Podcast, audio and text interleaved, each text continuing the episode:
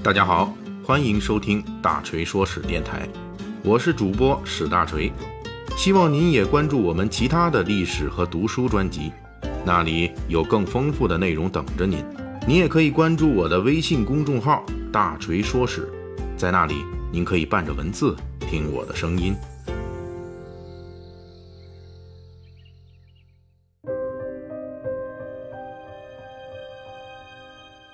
二零一八年三月十四日，也就是上周三，著名物理学家、数学家和科普作家，我们科学界的大师级的人物斯蒂芬·霍金去世了，享年七十六岁。这些天，大锤的朋友圈也跟很多朋友的朋友圈一样，都被各类纪念霍金的内容给刷屏了。关于纪念霍金的种种行为，是不是盲目从众或者是蹭热点，我们不予置评。咱们说历史的。将用两期的篇幅来讲一讲霍金这一生遇到的一些人和一些事。大锤也愿意与咱们读者听友们通过努力勾勒霍金生命中的人和事，去了解霍金以及他的事业，还有他的生活。一九四二年一月八日，斯蒂芬·霍金出生在苏格兰的格拉斯哥。他的父母虽然并非出身显贵，但都是地地道道的牛津大学毕业生。小时候的霍金身体瘦弱矮小，笨手笨脚，对体育和写作都没有表现出什么天赋。霍金后来说自己八岁之前什么知识都没学到。他认为他早年这个糟糕的读书起步，根源在于他就读的那所学校使用了死记硬背和题海战术的教学法。其实，在整个基础教育阶段，霍金在学习方面的表现都是非常平庸的。虽然在中学时他就被同学赠送外号“爱因斯坦”，但是他的成绩无非是从倒数几名前进到中游水平而已。虽然成绩马马虎虎，但是霍金从小就表现出对自然和机械的足够好奇。他喜欢模型，尤其喜欢拆卸。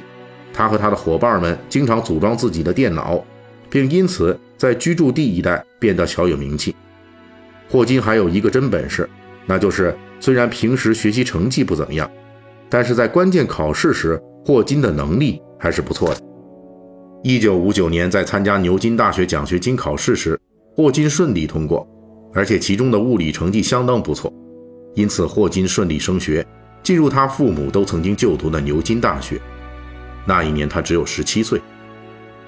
在牛津大学，霍金用了一年时间克服了少年上大学的孤僻感，逐渐变得开朗起来。表现出了非常旺盛的精力。他参加了学校的划艇俱乐部，留了长发，喜欢古典音乐和科幻小说。虽然当时在牛津和霍金一波学物理的学生总共只有四个人，但是霍金仍旧对物理表现出极大的兴趣和天赋。霍金宣称，牛津的物理课没啥意思，只需要每周听一两节导师的辅导课就能毕业了。有一次。他们的导师布置给他们十三道难题，想镇住他们。其他三个同学最好成绩是解算出来一道半，而霍金解开了十道。在牛津的学习期间，霍金最大的进展就是把自己的志向彻底锁定在物理领域。一九六二年，霍金在牛津大学毕业的那一年，他的身体开始出现手脚不灵活的现象，但是他也没有太在意。这一年，他因为牛津没有他感兴趣的物理学，特别是宇宙理论的宗师型人物，决定转投剑桥大学。这一年的某一天，霍金以一头乱糟糟的头发、魂不守舍的步伐，从一群女学生面前走过。对面这群女学生中，十七岁的少女简·瓦尔德被霍金看上去就像掉了魂似的形象所吸引，而身旁的同学告诉他，这个家伙就是这附近住着的著名学霸。双方都没有料到，这次见面是简与霍金二十五年婚姻恋爱史的开端。一九六二年底，霍金的身体状况严重恶化，他毫无征兆地摔倒，并且怎么都爬不起来。在去医院问诊期间，他在一九六三年一月八日举行了自己的生日 party。那次聚会，简·怀尔德也意外被邀请了，两人终于彼此认识。而在聚会两周之后，霍金被正式确诊为肌萎缩性厕所硬化症，现在我们也叫这种疾病为渐冻症。就是在这样的阴霾笼罩之下，霍金开始了与简的交往，而且简非常清楚霍金的疾病是现代医学完全束手无策的。但是两人的恋爱火焰依旧高涨，而同样在这一时期，霍金已经在英国皇家学会开始演讲了。作为一名冉冉升起的学术新星，他对宇宙学理论的理解正在日益精进。一九六四年十月，霍金正式向简求婚，两人的恋爱时段，同时也是霍金四处问诊到最终绝望的过程。简在答应霍金的求婚之前。也曾经认真考虑过自己父母和霍金父母对自己的劝告。当时所有人都预测说霍金很快就要死了，这其中霍金的父亲弗兰克·霍金对于这时的预测稍微乐观一些。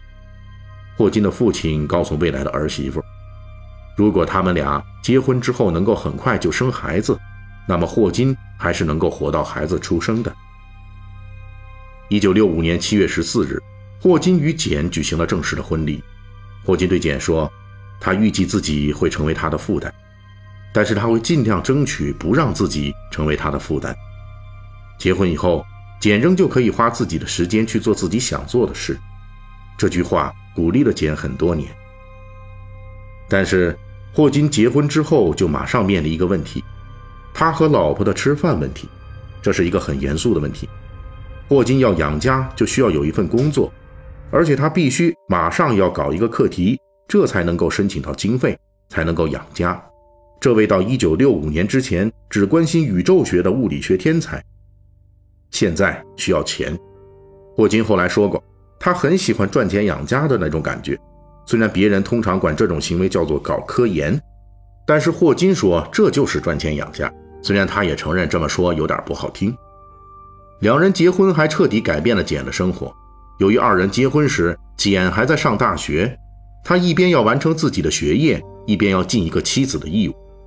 一九六六年，霍金正式从剑桥博士毕业了，他成为了剑桥大学天文研究所的成员。这一年，简也大学毕业了，然后简还发现自己怀孕了。这时候，霍金的病症再度恶化，他的手开始不受控制，无法写字了。他的医疗费用现在是找剑桥大学物理研究所提供的。从此以后，霍金一家就面临着非常现实的挑战，而且是一个不断循环的挑战。霍金需要不断搞科研，然后用科技成果去筹到足够的钱，然后用来给自己治病，养活家人，特别是先后问世的孩子们，然后让自己有足够的健康去进行下一轮的科研。以应对自己下一轮的健康恶化和生活负担的增加。一九六七年，霍金有了一个儿子；一九七零年，霍金又有了一个女儿。就在这一年，霍金开始坐轮椅了。在这几年里，霍金对宇宙学，特别是宇宙大爆炸和黑洞理论，有了自己的系统性见解。同时，他的身体状况越来越差。哪所学校能够提供给他更多的薪水？优待条件和医疗设备对他来说越来越重要。相应的，简已经不再是那个十七岁会倾慕霍金这样的学霸的少女了，她已经是一儿一女的母亲，他需要负担霍金全部的生活起居，这对他来说是巨大的压力。而且，因为霍金一家到这时为止仍旧无法负担全职护工的薪水，所以这些事情只能由简一个人来承担。一九七四年，三十二岁的霍金成为英国皇家学会会员，成为该学会历史上最年轻的会员。按照规定，成为会员是一项极大的光荣。新当选的会员要自己走到讲台上签下自己的姓名，但是霍金已经无法走上去签字了。最后是皇家学会的会长走过来，端着名册让霍金签字。一九七四年。霍金受邀前往美国加州，简的照顾工作终于有了一点减轻的迹象。他们邀请了霍金的一个研究生来帮助照料。在美国的日子里，霍金充分享受到了加州的阳光，这让他因为渐冻症而出现的窒息状况得以缓解。而他的妻子简也有了喘息之机。他在当地参加了一个宗教唱诗班。并认为这种新的消遣能够有效激发自己面对乏味生活时的兴奋感。不过，随着1976年霍金返回英国，他要继续面对各种关于基本生存的挑战，首当其冲的就是他的轮椅。在加利福尼亚时，美国人提供给他一种电动轮椅，非常便利。但是他回到英国申请要这种东西来改善自己的行动时，英国政府无法提供这种东西，他必须动用他自己的存款来购买。唯一庆幸的是，剑桥大学给了他新的雇佣合同，霍金继续任教，而且还拥有了剑桥大学为他专门配备的秘书。有了秘书和研究生照顾霍金。简就不用每次都必须陪霍金出差访学了。简回到英国后，延续了自己在美国开启的新爱好，每周挤出一个小时去当地的唱诗班继续自己的兴趣。看起来一切都很正常，霍金有了秘书做帮手，简不用全部时间用来照顾霍金，并且有了自己的消遣。但是这两件看起来很好的变化，最终导致的却不仅仅是好处。在这之后，霍金将迎来自己的又一轮压力，以及意想不到的危机。我们下回再讲。